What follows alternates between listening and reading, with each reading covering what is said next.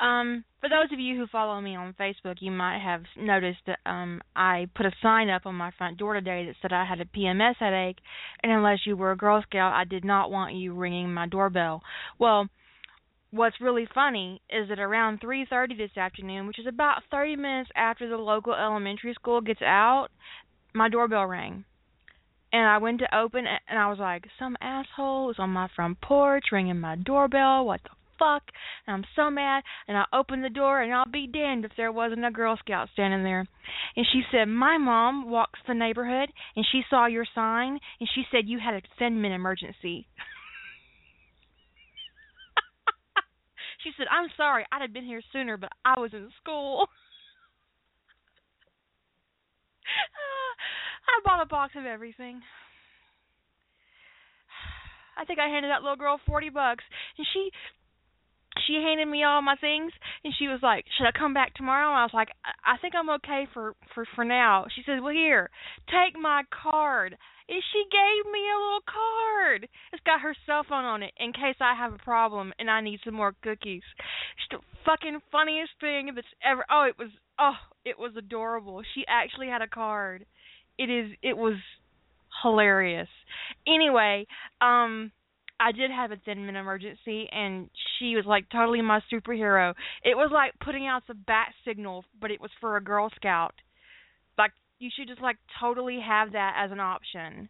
You should just like be able to like flip a sign on your house, and a Girl Scout will bring Girl Scout cookies to you. It w- it would be great. For those of you who don't live in the United States or who um, are not familiar with the concept of Girl Scouts, it's a um, it's a national organization. I think that could be in some in Canada as well, in, in some fam- in some form or fashion, and they teach girls skills and they go camping and one of their and their fundraiser every year is cookies. And they go door to door and they stand out in front of grocery stores and they sell cookies. And I love Girl Scout cookies. Half the ones I bought today are in the freezer. Um Lila says it's a worldwide organization. So yeah. So if you don't know what a Girl Scout is, you can go to girlscouts.org and and find out all about that and it, support your local Girl Scouts. It's awesome. I highly recommend it. They have great fucking cookies and they are seriously um geared towards um, funding women's issues and they're transgender friendly and um, they're gay friendly and they're just a really good organization. So um, definitely, if you get an opportunity to buy Girl Scout cookies, buy some Girl Scout cookies. Just even if you don't eat cookies, buy some Girl Scout cookies and then you can give them away to somebody else who does eat cookies and they will appreciate you and so will the Girl Scouts. Now, tonight's question um, came from Wushu76, and I want you to know that your name immediately reminded me of Mulan. Um, and I don't know if that was on purpose or not, but it was it was really funny. And I went around the house like for 15 minutes and just talking about you know shame on you, shame on your cow, shame on your whole family. Not you personally, but just you know that's from Mulan, and it really amused me. Um, you might notice that I'm a little um extra chatty. And that's because I've taken I've taken a pain relief for my PMS issue, and it's got some caffeine in it. Or I had a whole pot of coffee. One of the two. I'm really hyper right now. Um, I did have a whole pot of coffee. That's no lie. Um, eight cups of coffee. Uh, that might be an issue. That could be it. Maybe there isn't any caffeine in my pain reliever. Anyways, shut up. I'm like I'm like a hundred percent. I'm like ninety five percent coffee, and the rest is spite. I'm I'm ninety five percent coffee and five percent five percent spite. Anyway, Wushu says, Firstly, I wanted to say thank you for your hours and hours of blissful escapism. You are totally welcome. Okay, I love that I can reread and always find something new, some little detail I didn't realize the significance of the first time around or even the second time around. My question was inspired by listening to one of the older podcasts, you mentioned Atlantean Legacy and what might have been are direct AUs, and I was wondering if that was true of any of your other worlds. Thank you for sharing your wonderful stories, and even more, thank you for not letting the assholes drive you away. Again, you are welcome. I'm like asshole proof. I, I promise. Um, I'm bulletproof over here, 100%. Um, that, that's what happens when you mix spite and coffee. You get bulletproofness. Anyways, um, I think that um, one of the reasons why I really enjoy fandom is I get to explore concepts and I can do it over and over and over again and um not really uh you know and because like professionally you can't. I mean you explore a theme you have to move on. Otherwise you get you know accused of being um uh you get you get bad reviews, you know, oh, I'm tired of seeing this, I'm tired of reading about this, can you think of something new, blah, blah, blah, blah, blah, blah, blah. But in fandom, I can write 25 time travel AUs and no one's going to say anything. They're going to be like, oh, yay, more time travel AU, yay. Um, so what happens is, is that, um, sometimes I'll use a concept or I'll develop something or I'll create something and I'll use it. But then, um, on a reread or if um just even while I'm totally like, like when I'm writing, uh what can happen is is that oh I wish I'd have used it this way or I wish I'd have used it that way and I'll write it down and then the next time I start to write a new story I will use that concept the way I wish I had before. So um sometimes I reuse ideas um for that reason because I want to explore it a different way, I want to twist it around, I want to move it a little bit. Um, what happens if Rodney doesn't go to Atlantis? What happens if he does go to Atlantis? And that's what happened with what might have been an Atlantean legacy, um, that they are in fact mirror universes of each other. And this is what happened when Rodney went, and this is what happened when Rodney didn't. Um, so it just it um uh it's just the only real issue in what might have been Atlantean Legacy is Taylor. Um, in Atlantean Legacy, Taylor is from Pegasus. In uh, what might have been Taylor is from Earth. You think? And that's just um, the way uh, hammered out and I wanted to use I wanted to put Taylor in because someone had asked me about her. The thing is is I'd forgotten her and I couldn't figure out how she would have ended up coming back to um Earth and leaving all of her people behind unless they were all dead and then that was kind of sad and I didn't want to really do that and um so I just made her from Earth and then you know I, I got ready to write Atlantean Legacy I almost I almost kept that I almost kept her um as being from Earth, but then I decided no, no, I'm gonna put her back where she belongs. Um, but other than that, uh, that issue particularly, uh, what might have been Atlantean Legacy are um um are mirror universes, and you know like um I'm using the concept of Harry's uh, parsel um magic conclave in the soulmate bond. I'm also using it um, in a different way uh, in a AU called Child of Magic, which um, isn't showing up anywhere, but it will probably be on EAD this year. Uh, and and that's an AU where Sirius, Severus, Sirius and Severus go back in time because Dumbledore fucked up, and it basically is murdering magic. And the Lord of Magic sends Sirius and Severus Snape back to fix it. And um and they and there's like a coin toss about who gets to kill Dumbledore. You know, not really a, literally a coin toss because Lily put her foot down, but it's just I wanted to explore that and um, there's also uh, just sometimes like I don't know, sometimes I'll encounter something and I'm like, oh, I I really enjoy what I did with that, and then I'll move on to my next story and I'm like, oh, I I want to put this right here and and see what happens when I put that right here, and then it ripples out in in a different way. So I guess like the way I title this this podcast, I do plagiarize myself a little in in that respect, in that I reuse concepts and I reuse um, OCs. Um, creating an, an, an original character is a lot of work, and that's why I often reuse them. Because why reinvent that wheel when I've already got a perfectly good character? I can just shove right into that. Yay, done. I don't have to go back and do all that work again because I've already done it. And which is how Zale um, Wright ended up both in um, Pendra- in Phoenix.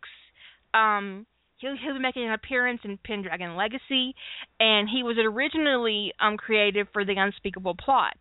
So, I guess you know just I reuse all my stuff in, in fandom, and I can play around and, and do concepts and and you know move characters around and make them good here and you know a little mean here and just you know just see how that works and and see what to do with it and um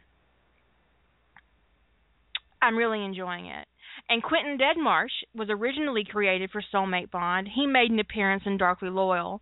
Um and, and uh, when I was picking out a character to put in that spot in, in Darkly Loyal, uh, he was the character that popped immediately out to me when I was plotting Darkly Loyal. Like, who can I bring in from my various other universes that that's an OC?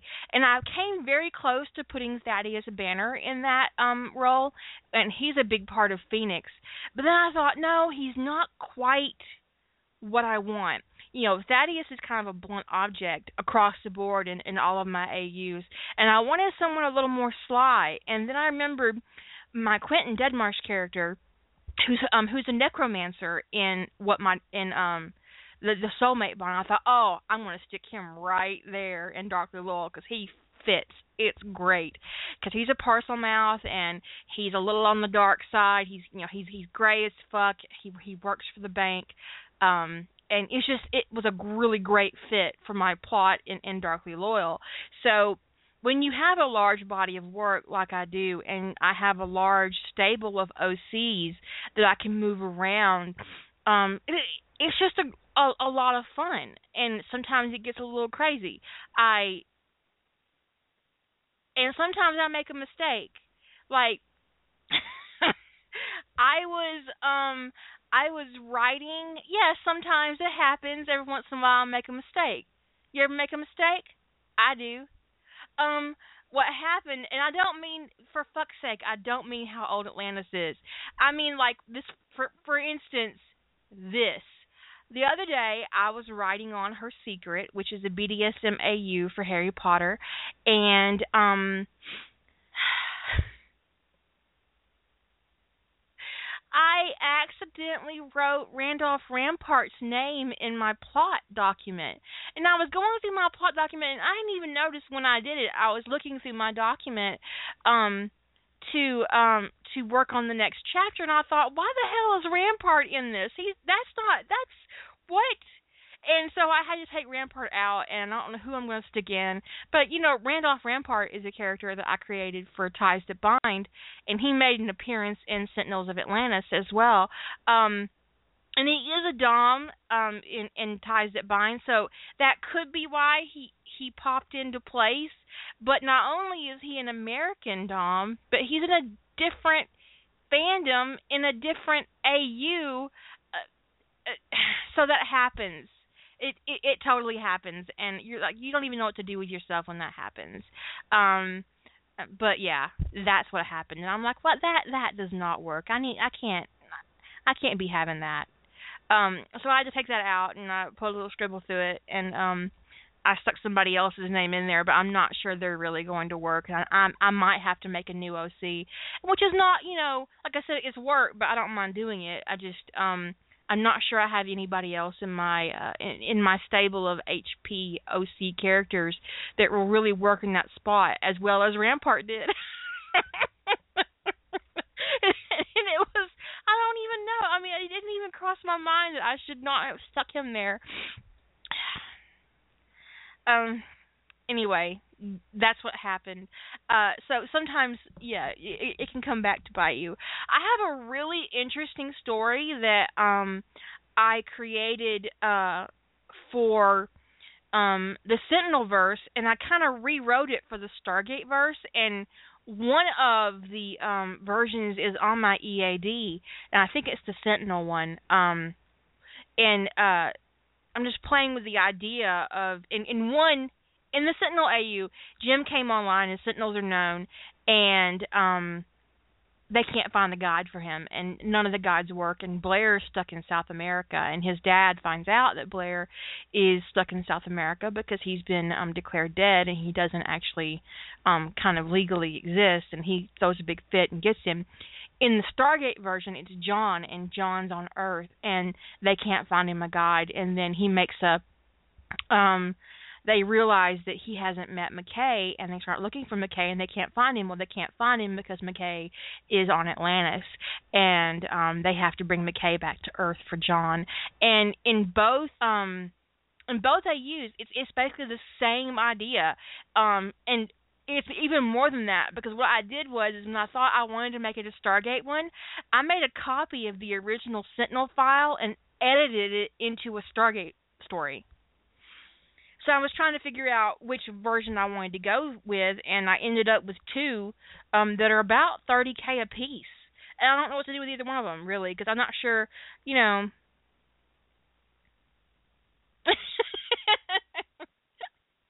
but is you know that's the kind of exercise that I highly recommend because it, it teaches you a lot about your craft and um your movement um and your character's movement in a story and their dialogue and you know, because a lot of the dialogue, of course, had to change because what Blair would say, Rodney would not.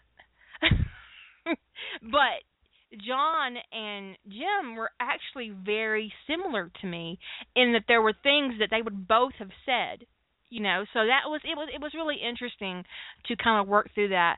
So, you know, you never know what an idea is going to do and um if the idea comes back to you you, you want to make it fresh and new for yourself and play with it a little bit and see what happens. And um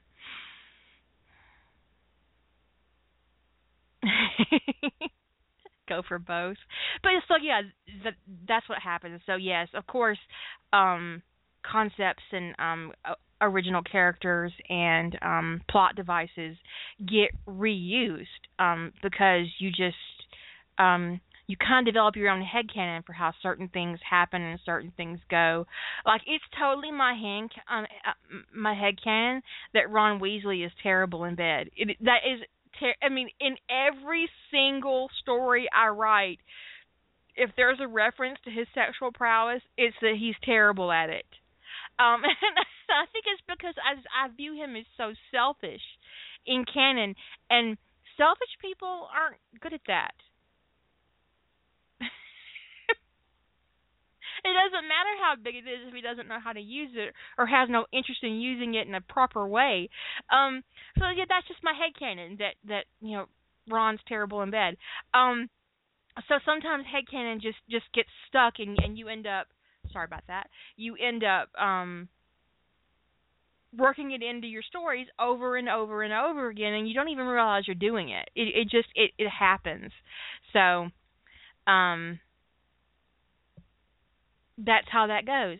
I hope I've answered your question, and um, uh, feel free to ask some more questions. At the little dragon guy on Mulan is Mushu, not Wushu, but still, your name reminded me of Mushu, and it was really it, it tickled me, so I appreciate that. Um, you guys have a good week, and oh, for all you JD Robb fans, I have read the new book, Brotherhood in Death. It is excellent, but please be careful. It is like literally the hardest read in that series. It is it's got some triggers, it's got some um explicit descriptions of um sexual violence.